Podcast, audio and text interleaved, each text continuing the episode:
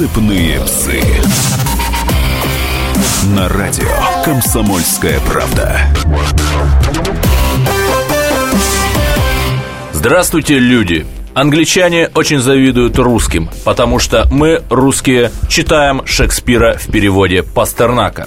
Именно поэтому мы пригласили поговорить на тему, на которую мы говорим весь день, достойна ли Россия звания сверхдержавы и что будет после того, как она ею стала, мы пригласили Ростислава Владимировича Ищенко, украинского политолога, ибо нас издалека видно лучше, чем вблизи, ну, как и все большое. В студии Эдвард Чесноков, и я Елена Нашикян. Добрый вечер. И Ростислав Владимирович Ищенко. Добрый, Добрый вечер. вечер. Вот интересная у вас судьба, Ростислав Владимирович. Вы родились на Украине, очень долгое время там прожили, можно сказать, открывали пинком ноги дверь в администрацию президента, работали там 4 года, были дипломатом высокого ранга, были советниками министра советниками депутатов, одним из самых востребованных украинских политологов. Вот Ростислав Владимирович слушает и не краснеет.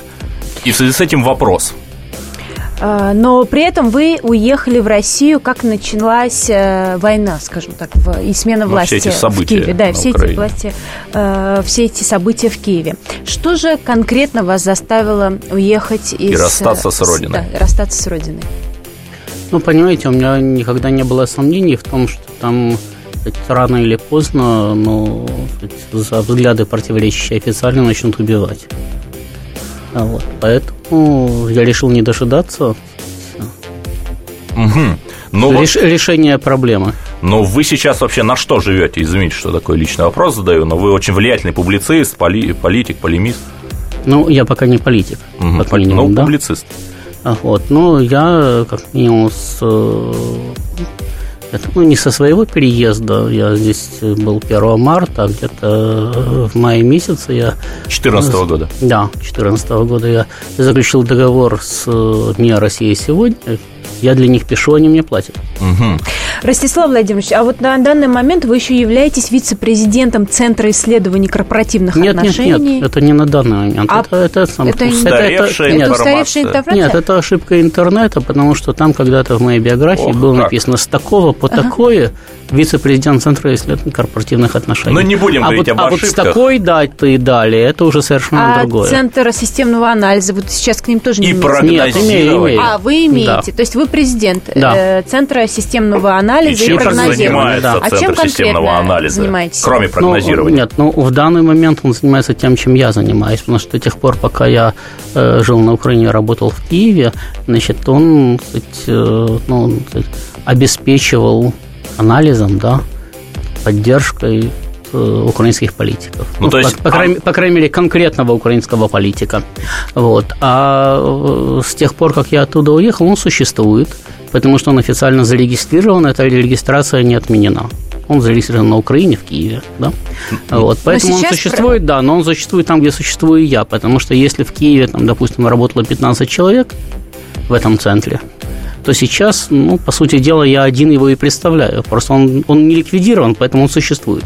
Да, Ростислав, э, а ваш оппонент э, Лев Ремович Вершинин, другой украинский политолог, который живет далеко за пределами Украины, вот он э, постоянно намекает на то, что вы в своих статьях обслуживаете одну из кремлевских башен, которых, как известно, у Кремля много. So who are you, Mr. Ищенко, really?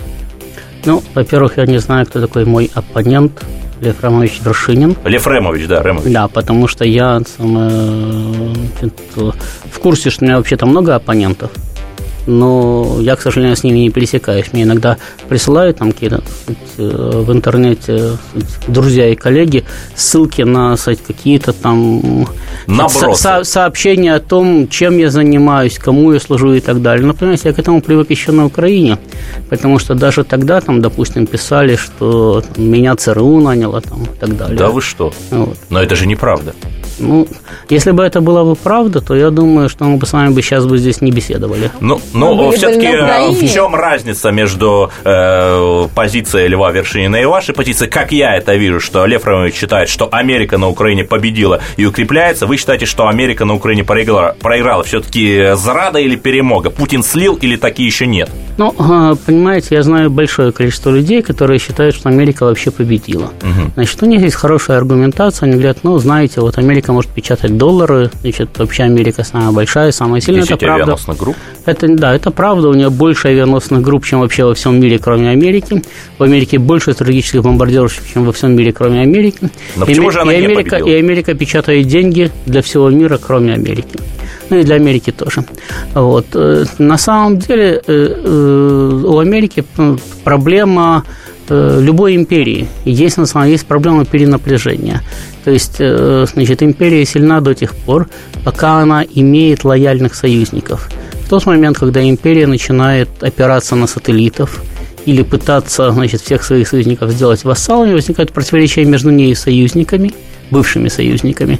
И тогда империя тратит значительно больше ресурсов на поддержание своего влияния в среде бывших союзников, чем на расширение своего влияния и чем на укрепление своего влияния во всем мире вокруг нее. Вот Соединенные Штаты перенапряглись. И в определенный момент стало просто понятно, что Соединенные Штаты реально проигрывают. Да, Россия слабее, по всем показателям слабее. Она сильнее в одном, в одном компоненте.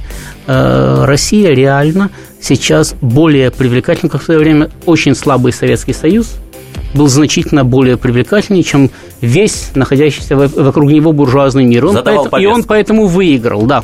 Вот сейчас Россия более привлекательнее, чем Соединенные Штаты. И поэтому даже союзники Соединенных Штатов пытаются подпольно и тихонько играть с Россией. Но вот вы очень плавно подошли к теме, о которой мы и хотели поговорить. Россия и сверхдержава. Вот сейчас, по-вашему, после операции в Сирии, Россия становится сверхдержавой, да или нет?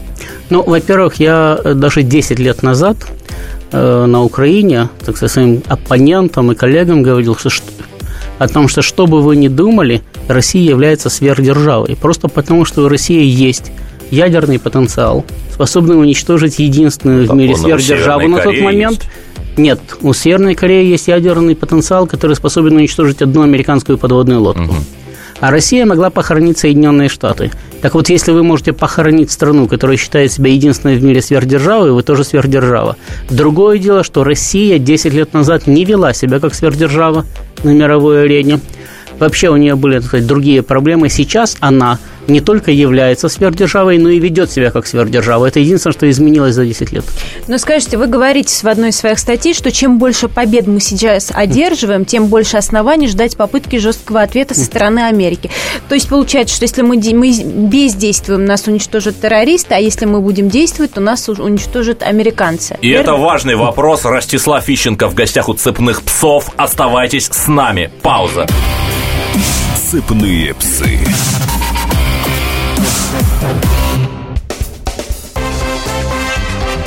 Культурные люди.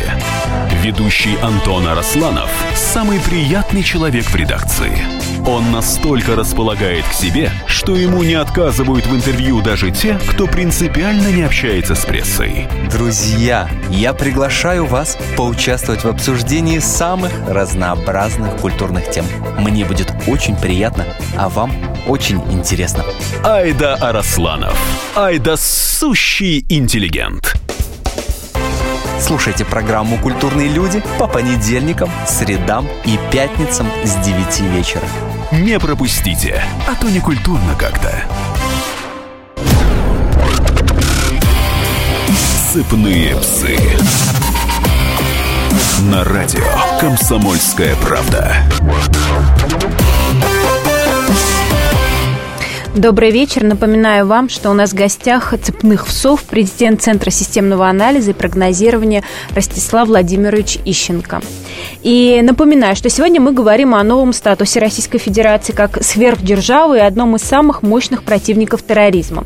Если верить словам президента Владимира Владимировича Путина, э, которые мы надеемся, что реализуются, э, что мы покараем террористов и организовавших взрыв... В их логове, заметьте, в их, в их логове. логове. Да, в Сирии. И поможем Сирии уничтожить ИГИЛ, то Россия становится сверхдержавой или державой номер один. Но вы говорите в одном из своих, в своих статей, что чем больше побед мы сейчас одерживаем, да, тем больше оснований ждать попытки э, жесткого ответа со стороны Америки. То есть, получается, Ростислав Владимирович, что если мы ничего не будем Порочный делать, нас круг какой-то получается. террористы. А если мы что-то делаем, то нас мы можем Америка. ждать уничтожения от Америки. Что же Нет, нам ну делать? это не совсем правильная трактовка, потому что в любом случае э, все современное, кстати, противостояние, неважно, как там задействованы террористы, там, сомалийцы, украинцы, сирийцы, это противостояние России и Соединенных Штатов как двух глобальных свертышав, двух систем и двух видений будущего планеты. Вот, э, поэтому э, э, я как раз и говорил о том, что на самом деле и террористические атаки против России, которые, значит, ответственность на себя за это принял ИГИЛ, да, но, в общем-то, ну, никто не сомневается в том, что ИГИЛ вырос из террористических организаций, которые в свое время создавали и поддерживали Соединенные Штаты.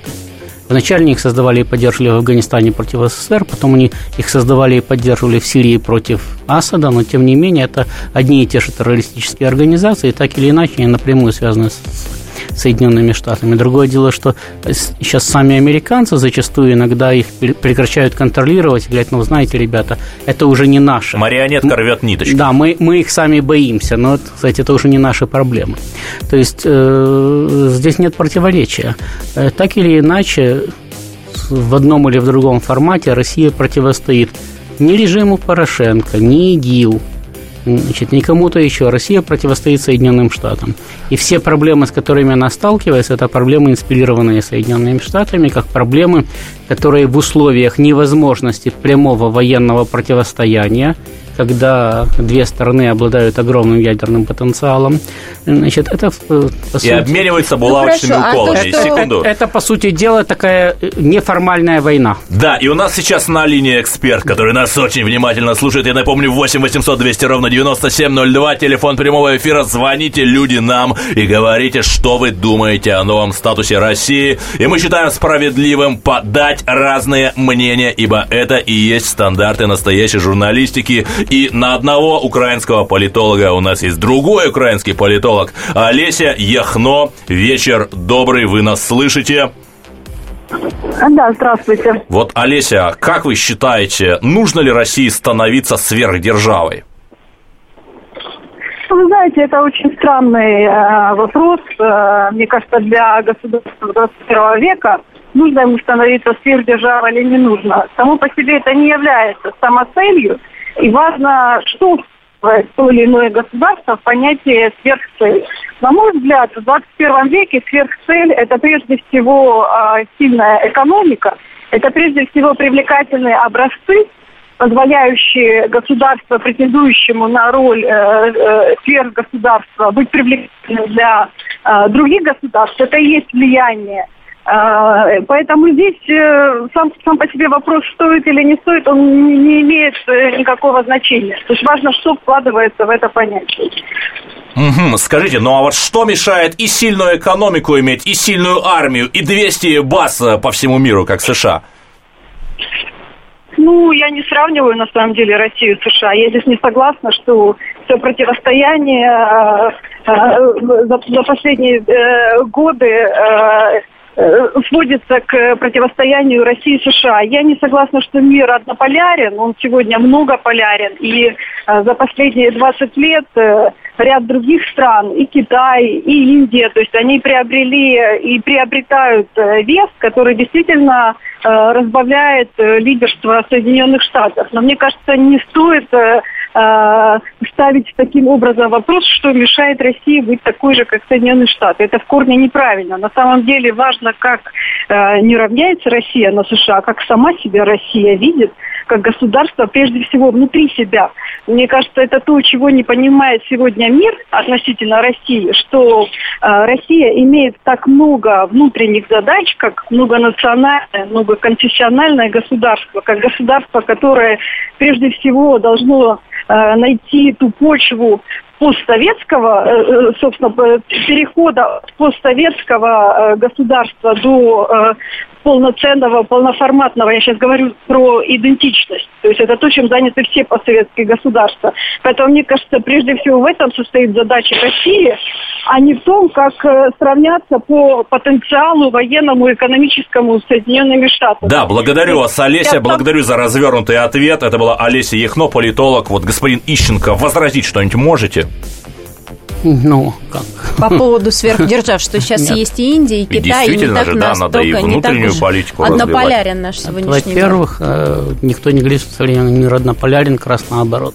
Современный мир давно уже стал биполярен, значит, потому что, еще раз повторяю, Россия и Соединенные Штаты стали двумя полюсами, а в принципе, кстати, доктрина, внешнеполитическая доктрина России – это создание многополярного мира, в том числе и с растущими Индией, Китаем, Латинской Америкой и так далее. Поэтому здесь, кстати, нет никакого противоречия, есть просто объективная реальность. Хочет Россия, не хочет Россия, она может быть либо сверхдержавой, либо ничем – это точно так же, как, допустим, Люксембург хочет он, не хочет он этого. Люксембург не может быть сверхдержавой. Но у Люксембург ну, не сверхдержава, но там хорошо живут, там да. высочайший подушевой ВВП, да, у него, стальное у, у него может быть огромный ВВП на душу населения, там может быть все что угодно, но Люксембург не может быть сверхдержавой. Чем отличается сверхдержава от Люксембурга, я вам скажу. Когда-то, да. когда я был маленький-маленький, находился на украинской дипломатической службе и э, работал, ну, то есть был э, в составе составе украинской делегации на ОБСЕ, я э, на одном из приемов встретился с одним пожилым печальным человеком, который стоял в стороне и, кстати, попивал белое вино. И мы с ним разговорились, он говорит, я посол Люксембурга, я здесь, в ОБСЕ, работаю уже 15 лет. Я ему говорю, о, вы такой влиятельный. Он говорит, какой же я влиятельный, я вообще здесь никто. Я говорю, ну как же, вы же посол Люксембурга, страны члена ЕС, НАТО. И вы работаете здесь уже 15 лет. Он говорит, слушайте, что такое Люксембург и что такое все остальное? Он говорит, понимаете, мы, конечно, все равны, но есть Соединенные Штаты в НАТО, и есть Германия в ЕС, и есть Люксембург в НАТО, и Люксембург в ЕС. И, пожалуйста, не путайте нас с Германией и Соединенными Штатами. Вот вам ответ на самый на вопрос, э, значит, что такое сверхдержава, что такое ВВП на душу населения. Ростислав Владимирович, а вы поддерживаете э, э, ну, решение президента Владимира Владимировича Путина по вопросу Сирии? И... и начать там более широкую операцию с привлечением еще более обширных сил. Ну, вы понимаете, я не могу поддерживать или не поддерживать решение президента Владимира Но Владимировича Путина. Нет, потому что, потому что он э, не просто верховный главнокомандующий, не просто президент, он человек, который обладает определенным объемом информации, и он решает, сколько там надо бомбардировщиков, сколько бомб, сколько крылатых ракет. С моей точки зрения, э, значит, операция в Сирии должна была быть начата и завершена – она могла бы э, быть начата и завершена раньше, могла быть начата и завершена позже. Дальше это, это кстати, это вопрос э, значит, руководства государства. Все-таки вы как настоящий политик говорите, да, все-таки поддерживаете, да. И у нас на связи Александр. Здравствуйте, откуда вы? Да, добрый вечер, Краснодар, Александр. Ну, я согласен э, со всем, что говорит ваш собеседник, э, тоже имел отношение к системным Ростислав делам. Ищенко. Да-да, Ищенко, Слав.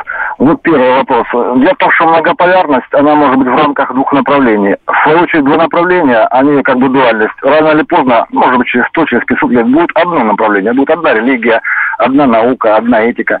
Вот мы за это и боремся. Второй вопрос. А мы это кто? Россия вы имеете в виду? Кстати, борются все. Вы думаете, что только в России есть люди, понимающие неправоту, допустим, этих ребят, наших партнеров, да? Совершенно верно, что Америка себе ведет, вот, как он сказал, опасность того, что она может, э, как сказать, как он сказал, что-нибудь нам какую-нибудь как устроить, да? Так вот, Сирия сейчас, это пять Югославий, которые мы потеряли. Это прекрасно американцы понимают, как Украина добавилась к тому, что мы приобрели, да, силу. Так вот сейчас, э, вот последний теракт наверняка инспирирован, правильно сказано было, вот ребятами, да?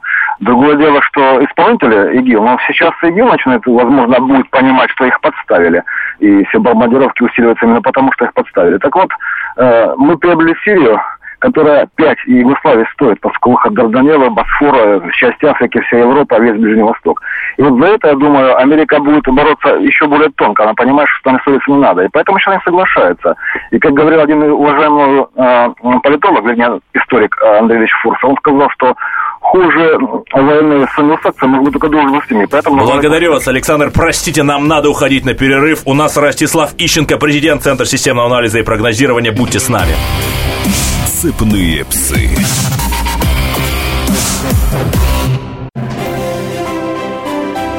Слушайте «По стране». Ведущая Наталья Андреасен. Каждое воскресенье на радио «Комсомольская правда». Я, Наталья Андреасин, в программе «По стране» разбираю вместе с вами самые необычные истории. Некоторые из них просто удивляют, а некоторые по-настоящему ужасают. Да, кстати, в программе мы всегда разбираем одну из громких историй этой недели с психологом. Слушайте программу «По стране» каждое воскресенье в 20.05 по московскому времени. Слушайте, слушайте. Все-таки в одной стране живем. Сыпные псы. На радио «Комсомольская правда». Добрый вечер. В гостях у нас Ростислав Владимирович Ищенко, президент Центра системного анализа и прогнозирования. И мы получили сообщение. Сверхдержава с номер один мирового, с однопроцентным мировым ВВП смех. Это даже не цепной пес на долларовом поводке. А так, мошка. За 25 лет российские СМИ не сказали ни одного доброго слова в адрес Украины. Пишет нам Владимир. Вы знаете, вот неправда, потому что телеканал «Дождь» постоянно говорит добрые слова. Это же российская СМИ в адрес Украины, так что неправда, ну, телеканал неправда. «Дождь» – это оппозиционный телеканал. Или хотя бы с такой точки зрения, с оппозиционной точки зрения. На его 100 тысяч человек смотрит, много смотрит. Да, И у нас в гостях много. Ростислав Ищенко у цепных псов в гостях домашний. Ну, во-первых, на моей памяти российские СМИ только тем и занимались, что говорили добрые слова в адрес А Украины. кто причем- конкретно? Да все поголовно. Все. А, Причем я бы вам сказал, что вот даже если вы сейчас обратитесь ну, кстати, к любому кстати, украинскому оппозиционеру, особенно к тому, кто находится за пределами Украины, может говорить спокойно и свободно, но даже к тем, к некоторым из тех, кто находится на Украине, он скажет так, Россия не вела на Украине никакую осмысленную информационную политику, и, и во многом благодаря этому произошел переворот, там, там, там значит, будет длинный рассказ, и э, в основном вам, кстати, ваше внимание, кстати, обратят на то, что российские СМИ очень благожелательно относились к Украине и продолжают относиться. Нет, ну а как же то, что мы видим на первом, втором канале, все эти ужасы про бандеровцев, как же благожелательно-то? Нет, ну подождите, Но а если, сам- если, сам- если вам, допустим, суть, э, суть, показывают, там, не знаю, ситуацию в Руанде, да, где происходит геноцид одной части местного населения, другой части местного населения, значит ли это, что, допустим, российские, французские или американские СМИ плохо относятся к Руанде? Нет, да? То есть, э, когда кто-то показывает значит, э, проблемы, существующие на другой территории, это совсем не означает, что плохо относятся к территории, к государству или к народу, Да, который это там понятно, живет. да. Господин Иченко, вот все-таки вопрос. Вот мы с вами говорим о геополитике, США, Россия, это все красивые слова. Но вот есть люди, которые занимаются урбанизмом, там блогеры, там Варламов, Кац. Их ход мысли примерно такой. А зачем нам сверхдержава? А зачем нам кого-то бомбить, если у нас, извините, в деревне Гадюкина, как был гадюшник, так и остался в плане дорог, и велодорожек там нет. Вот как? Я же вам уже говорил, что Да. это не зависит ни от деревни Гадюкина, ни от вашего личного мнения. Значит, Россия может существовать либо как Только как сверхдержава, либо вообще не существовать, потому что с объемом ресурсов, природных ресурсов, которые она контролирует, контролирует с объемом территории, которые она контролирует, с достаточно протяженными проблемными границами, она должна и будет иметь очень крупную и сильную армию, значительно большую и сильную, чем многие другие государства, которые, сказать, по ВВП, по численности населения и даже некоторые по объему территории вполне с ней сопоставимы. Поэтому Россия была, есть и будет сверхдержавой, поэтому она была сверхдержавой в XIX веке, она был- была сверхдержавой в XVII веке, она была сверхдержавой в XVI При веке. Владимире Святом. У нее, у, нее, у нее были проблемы, да. Вот у нее были проблемы, допустим, в 91-99 годах, когда кстати, было смутное время. У нее были проблемы в начале 17 века, в 600 там, э, 612 годах, когда было тоже смутное время. Но это не отменяло ее сверхдержавности. Потому что Россия может существовать либо как сверхдержава, либо не существовать вообще. Но вам не кажется, что это существовать слишком... не будет. Да, Елена. А я напоминаю э, номер телефона нашей студии 8 800 297 02, и мы ждем вопросов ваших и ваших сообщений. Да, Ростислав Владимирович, вот все-таки вопрос. Вот вы сказали, что российские СМИ, российское государство ничего не предпринимало для того, чтобы вести осмысленную информационную Я так не политику говорил. на Украине. Я вам Ну, сказал, извините. что есть люди, которые да, так хорошо. думают. А вы как думаете? Я думаю, что Россия делала то, что она на данный момент могла сделать. Просто потому что, ну, понимаете, вот э, э, если я слабее своего оппонента, да, я адекватно... Вы имеете в виду США? Да, я адекватно оцениваю обстановку, я считаю, что я должен либо добиться паритета, либо стать сильнее, по крайней мере, самое главное, что пока он сильнее, он меня не прихлопнул. Поэтому, с моей точки зрения, Россия вела, может быть, не всегда осмысленную политику проводила, но всегда более или менее адекватную и правильную. То есть, по крайней мере, до 99 -го года или до 2000-го они не позволили себя прихлопнуть, а после этого, э, э, сказать, незаметно и ненавязчиво наращивала силы, которые позволяют ей сегодня демонстрировать свою сверхдержавность. Сегодня, кстати, э, большое количество союзников Соединенных Штатов сидит и думает, на чью сторону переходить, не пора ли перейти на сторону России. Это, это показатель э, кстати, успешности. Это, это показатель успешности, Мне собственно, кажется, российской внешней политики. Франция уже э, один да. шаг да, сделала по отношению к России. Ростислав Владимирович, в одной из своих недавних статей вы пишете, если не применять жесткие меры борьбы с террором, они способны быстро дестабилизировать целую страну или ряд стран. И дальше приводите пример из истории борьбы с морскими пиратами. И что лишь только согласованные действия флота различных стран во всех водах дали результат. Объединение стран в борьбе со злом мирового масштаба – это понятно. Но что еще вы подразумеваете под жесткими мерами, если возвращаться к нашим реалиям параллелям к событиям, свершившимся на Синае и в Париже? Понимаете, ни одно государство, даже самое сильное, да, э, ну, там, Римская империя там, или империя Цинь, которые там, контролировали свою часть Айкумена, и вокруг них были только варвары. Оно никогда не могло сказать, навязать свою волю вот даже сказать, близлежащим пространством. Да? То есть самостоятельно на сегодня, по крайней мере, ни одно государство не в состоянии контролировать весь мир. Это можно делать только совместно. Если мы с вами обладаем, ну, примерно сопоставимыми потенциалами, пусть даже у меня в половину меньше, чем у вас, просто сопоставимый, то путем финансирования там всяких террористов и прочих нехороших людей я могу доставить вам такие проблемы, что вам мало не покажется. Не то, что воевать со мной не захочется. Вы еще отдадите мне там, территории, э, деньги и прочие разные вкусности. Да. И вот, у нас сейчас для того, на линии я вам помог. эксперт – человек, наверное, не то что один из немногих, а единственный писатель, который не просто написал книгу, а создал целую вселенную. Ну, в русской литературе я имею в виду. Дмитрий Глуховский, публицист, автор, я не побоюсь, культовой серии «Метро 2033», а также 34 и 35. Дмитрий, здравствуйте, вы нас слышите, добрый вечер. Дмитрий, добрый, добрый вечер. И у нас вопрос, я сразу же отойду от первого вопроса и сразу перейду ко второму. Вот вы, насколько я понимаю из ваших выступлений, из ваших интервью, очень плохо относитесь относитесь к имперскости как к форме существования. Это так? Вы знаете, мне кажется, что империя не должна быть голоштанной. Это ровно наш случай. Вот э, тут э, Ростислав э, выступал по поводу какой-то нашей иллюзорной сверхдержавности. Мне кажется, что сверхдержавность не пахнет. Имеет место скорее, знаете, как вот на День ВДВ есть люди, которые напиваются, значит, 50-летние, татуированные, значит, этими парашютами, значит, надевают э, тельняшки уже на пузо на свои, натягивают и голубые береты, и купаются в фонтанах в парке Горького. Вот то уважение и дрожь, которую сегодня внушает Россия, очень родственно тому уважению и дрожи, которые эти люди внушают гуляющим вокруг э, женщинам с колясками на, значит, в парке Горького. То есть, с одной стороны, подойти страшно, замечать, сделать замечание какое-то боязно, вот, но вряд ли можно считать, что это искреннее уважение, связанное с тем, что мы вновь э, значит, как это было 30 лет назад, а мускулистые, боеспособные, и, и форма вот эта, значит, советская на нас хорошо сидит.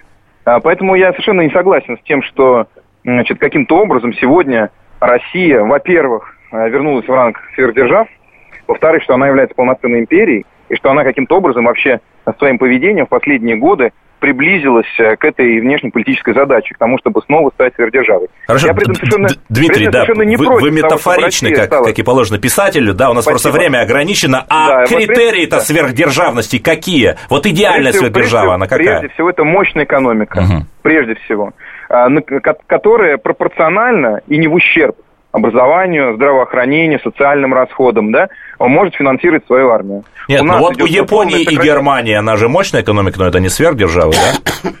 Вы знаете, Германия, мне кажется, вполне является сегодня сверхдержавой. Германия практически в одиночку формирует а, международную политику Евросоюза. Нет, но Франция, Франция формирует тоже. Ну, не в это одиночку. франко- Нет, франко-германский Германия как раз она отвечает за внутреннюю политику, а Франция за международную. Это у них такой Я не тандем. сказал бы, я не сказал бы, потому что никакие внешнеполитические вопросы Германии, э, Евросоюза не могут быть без э, согласия и участия Германии приняты. Нет, но вы знаете, И- вот и- операция в Мали, это же была французская операция, а не немецкая. Там немецкого Ну, спецназа не было, значит, верно. Ну, Франция совершенно формирует внешнюю Мали политику. это да. традиционная, э, еще с колониальных Да. времен, зона интересов Франции. Это э, франц- французская франкофонная Да, Африка. франкофония. Разумеется, Германии туда нечего лезть.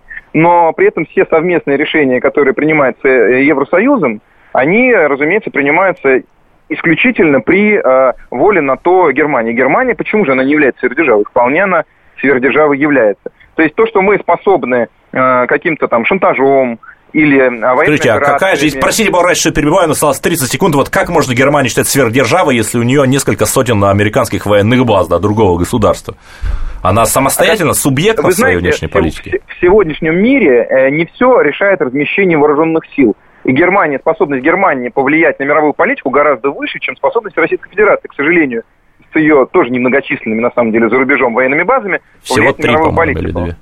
Вот, совершенно верно. Поэтому я бы, говоря о том, как нам снова стать сверхдержавой, и я только за здесь, я бы говорил о том, что вместо того, чтобы запугивать наших соседей, 10 а, секунд, пытаться Дмитрий. Каким-то образом внести хаос в международную политику, прежде всего заниматься прокачкой экономики. Это Понимаете? Дмитрий Когда- Глуховский, и у нас в гостях Ростислав Ищенко. Оставайтесь с нами. Меня зовут Александр Яковлев. Меня зовут Евгений Арсюхин. У нас есть к вам убедительная просьба. Ни в коем случае не включайте радио Комсомольская правда. В понедельник в 6 вечера. Но если вы все-таки решитесь... Это сделать, то вы услышите.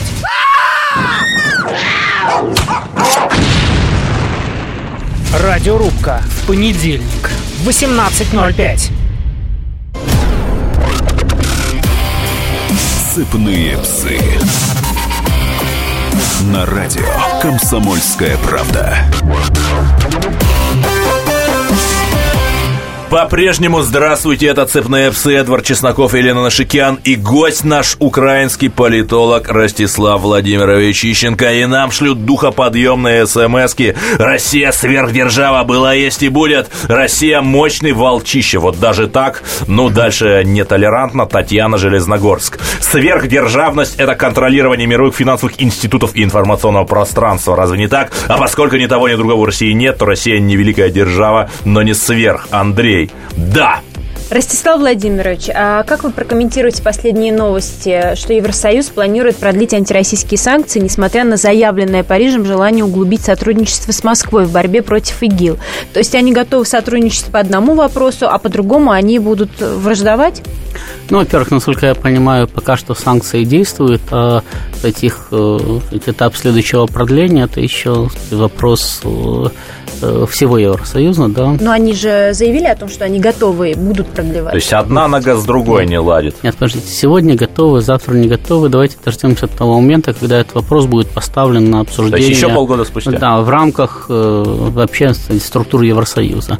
Вот. Что касается там, сверхдержавности, не сверхдержавности, знаете, я всегда говорил, что если э, кстати, э, у вас есть кусок хлеба, да, а у меня есть автомат, то я знаю, у кого будет кусок хлеба.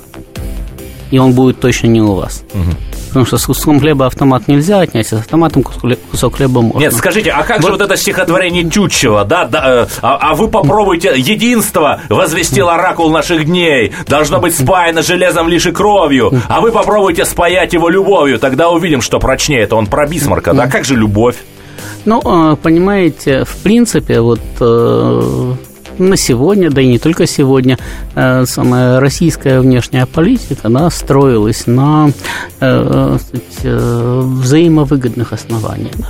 С партнерами. это- да, это на самом деле достаточно прочные основания, но как, допустим, показала судьба Советского Союза, э, даже самые прочные основания никогда не дают никакой гарантии. Ну да, и Болгария сразу же перебежала в американский стан, хотя уж как ее но вот поддерживали. что, но вот что касается значит, заявления о том, что если у вас большой ВВП, там, хоть на душу населения, хоть в целом, если у вас прекрасная экономика, то значит, вам на все плевать, и вы сверхдержава. Если у вас кстати, большая армия, то вы не сверхдержава. Приведу, привожу простой пример. Э, В начале 19 века экономика Китая создавала примерно 70, 60 или 70 процентов общемирового ВВП. За счет торговли шелком, да, там. Нет, экономика Да, Китая экономика. создавала 60 или 70 процентов мирового ВВП. Технологически он в каких-то вопросах уступал Западу, в каких-то превосходил Запад. Ну, в общем, был, в принципе, на уровне. Да? А вот по военным вопросам очень сильно уступал. И уже к 1840 году Китай был ничем, а Запад спокойно делил его ВВП. Да, строил и, там сеттельменты. Да, и, и не заморачивался на том, кто сверхдержава, а кто нет. Я не буду углубляться там в древнюю историю и рассказывать вам, как 100 тысяч варваров завоевали всю Римскую империю, в которой жило 60 миллионов населения, которая обладала выдающимися технологиями. Я приведу более близкий пример. 100 э, тысяч монголов построили государство от моря до моря – ну, почти от Атлантики, Крупнейшее от, от, от, от Адриатического моря мира. да, до Тихого океана. А потом, с учетом его расширения, там и Индию завоевали, монголы, Индокитай, значит, много куда доходили. Вот. А ВВП вообще никого не было. Это были несчастные кочевники, которые пасли своих лошадей, их же доили, их же молоко пили, их же мясом питались. Тем не менее, у них была сильная военная организация, и на тот момент – империи Чингисхана, потом Батухана. Значит, это была реальная сверхдержава того времени. Вот это соотношение военной силы и политической организации по сравнению с ВВП, который может вырабатывать на душу населения Люксембург. Потому что на самом деле современное государство может вырабатывать ВВП за счет абсолютно виртуальных денег. У вас банковские деньги крутятся, да? Они на самом деле деньги просто продуцируют деньги, вообще не переходя в реальную экономику. И ВВП растет как на да, дрожжах. Как сказал герой Пелевина, получается, что за бабками стоят бабки, и это очень странно, кто же за кем стоит. И вот у меня все-таки вопрос не к Ростиславу Ищенко, гостю нашему, а к Елене. Вот, Елена, есть вероятность, потому что империя всегда где-то воюет, сверхдержава где-то воюет, и мы воевали в Первую мировую войну. И э, дочери я вам, я вам Николая за Елену, II. отве- я да, вам за нет, Елену нет. отвечу. На самом деле это неправда. То есть Да. в самом вопросе Да, Рим значит, уже, уже, уже заложено Перестал неправда. Нет, варвары его нет захватили. на, на самом деле... Вы про храм Януса импе- знаете э, в империя- Римляне, в Риме, империя, да, да, что им- его закрыли нет, только нет. через 600 И- и- лет впервые нет, и после... империя поддерживает влияние. Как это надо Да. делать? Дипломатией, войной или подкупом? Например, Византия всю жизнь подкупала и работала эффективнее, чем Римская империя. То есть надо найти свой подход. Ну, Эдвард, Юстиниан-то вопро- Если воевал, вернуться к твоему возрождать. Да, вопросу, так в вопрос, вопрос? вот вопрос очень простой. В Первую мировую войну великие княжны, вот эти прекрасные девушки, дочери э, императора, они прошли курсы э, фельдшеров, да, и э, своими прекрасными холеными руками они бинтовали изъязвленные раны русских воинов. Вот если, не дай бог, будет война, ты готова к этому, ты готова нести то бремя империи, которое нам выпало, нашему поколению?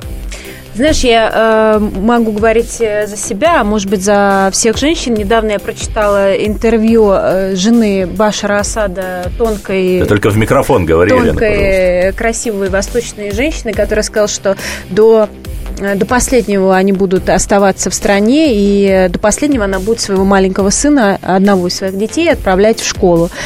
И э, будут э, всегда с э, мужем и с, э, со своей страной. Я думаю, что и все женщины, и в России это, этот вопрос даже не ставится. Конечно, будут. Ну, дай-то бог, у нас в гостях... Дай э, это бог, чтобы да. у нас не было войны, и я надеюсь, что этой войны не будет. Э, Ростислав Но Владимирович... война, войны не будет в том случае, если ее выиграют до войны. Мгм. Вот все-таки скажите, господин Збигнев Бжезинский, известный друг, это я в кавычках, России, как ты сказал прекрасную фразу, Россия не сможет стать великой без Украины. Вот это правда? Нет, неправда. На самом деле любая великая держава, да, она может быть великой державой, может быть сверхдержавой без любого куска своей территории, если она не только имеет потенциал сверхдержавности, а в принципе в свое время еще Ломоносов сказал, да, что богатство России прирастает Сибирью. На самом деле, действительно, там заложены, сказать, э, ну, фактически э, больше половины мировых полезных ископаемых, да, если есть силы их охранять, то вот, вот это, собственно, кстати, уровень сверхдержавности. То есть они дают возможность создать надежную армию, а надежная армия дает возможность их охранять. Вот. Поэтому на самом деле Россия может существовать без любого куска России, но э, есть вещи, без которых существовать неудобно. Просто это очень накладно. Так вот, существовать без, России, без Украины России дорого. Украина является, ну, помимо того, что там живет, слава богу, на данный момент как минимум четверть русского населения, потому что все украинцы русские. Э, вот. Даже некоторые, э, в некотором смысле более русские, чем многие из русских. Вот даже так. Ну, что вы хотели? Значит, в России как минимум 10-15, а то и больше процентов населения. Значит, это, это, это, это, это даже не славяне, да? А на Украине в основном сказать, живут славяне, причем Не, ну, матерые, там матерые такие русские, ну, крымские татары это исчезающая малая величина. Э, Значит, э, матерые такие русские славяне. Вот, э, значит, поэтому, э, значит, поэтому ну, говорю, на самом деле России существовать без Украины не только сложно, потому что там э, на четверть русский наш народ, да, то есть э, личные, личные там связи и так далее. Есть еще э, военно-стратегический вопрос. На самом деле э, враждебная Украина это не только вражеские танки. На сегодняшний день это вражеские ракеты под Брянском. База НАТО под от, от, от Брянска до Москвы 500 километров. Это очень близко. Скажите, а вы говорите, вот России без Украины существовать э, будет очень сложно, и стать с- сверхдержавой будет очень сложно. Нет, я и Ростислав- повторяю, Россия сверхдержава и без Украины. Она, Но и она была, ей- есть и будет. Если Россия Но не, не будет сверхдержавой, то России просто не будет. Вот. Россия удобнее, выгоднее и дешевле и работать сверхдержавой с Украиной, чем без Украины. А вы, будучи украинцем, а я вот была недавно на встрече с Никитой Сергеевичем Михалковым, и он сказал, что все, что сегодня происходит на Украине или в Украине, это на самом деле ошибка России. То, что 23 года мы не видели, ну, понятно, после распада Советского Союза мы не видели все, что происходило и начинало происходить э, в Украине. А вы, будучи украинцем и родившись в Украине, считаете ли, что вот все, что происходит и произошло сегодня, уже не сегодня, а уже полтора года на Украине, это ошибка России? Да нет, я И- так не думаю. то, начиная, не начиная, самое, начиная даже с вашего утверждения о том, что я являюсь украинцем. э, Вы ну, родились просто в Киеве, я поэтому... Да, это- нет, я-то родился в Киеве, но вот смотрите, у меня, допустим, мама белоруска, да, она родилась, родилась в поселке Сусуман Магаданской области. Э, Вот, бабушка белоруска, она родилась в Киеве. Дедушка белорус, он родился в Беларуси. Вы же маме- советский человек. Это, это А- самое- это по маминой линии, да. Вот э, мой папа, значит, он украинец был на тот момент, когда я родился. А где-то за пять лет до этого он был русский, потому что у моего папа мама русская, которая родилась на Урале, а папа украинец, который родился в Черкасской области. Вячеслав Владимирович, у вас 20 секунд, поэтому И он и его брат были записаны поскорее, русскими, да? пожалуйста. И вот э, его брат умел русским, а мой папа уже потом через некоторое Хорошо, время, вы когда менялись русский или паспорта, стал украинец, или дважды русский, Нет, потому я, что я украинец? считаю, что украинцы и русские, и белорусы, они все русские. Это конец, друзья, оставайтесь с нами. Цепные псы.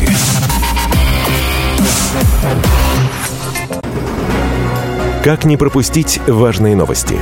Установите на свой смартфон приложение «Радио Комсомольская правда». Слушайте в любой точке мира. Актуальные новости, интервью, профессиональные комментарии. Удобное приложение для важной информации. Доступны версии для iOS и Android. «Радио Комсомольская правда». В вашем мобильном.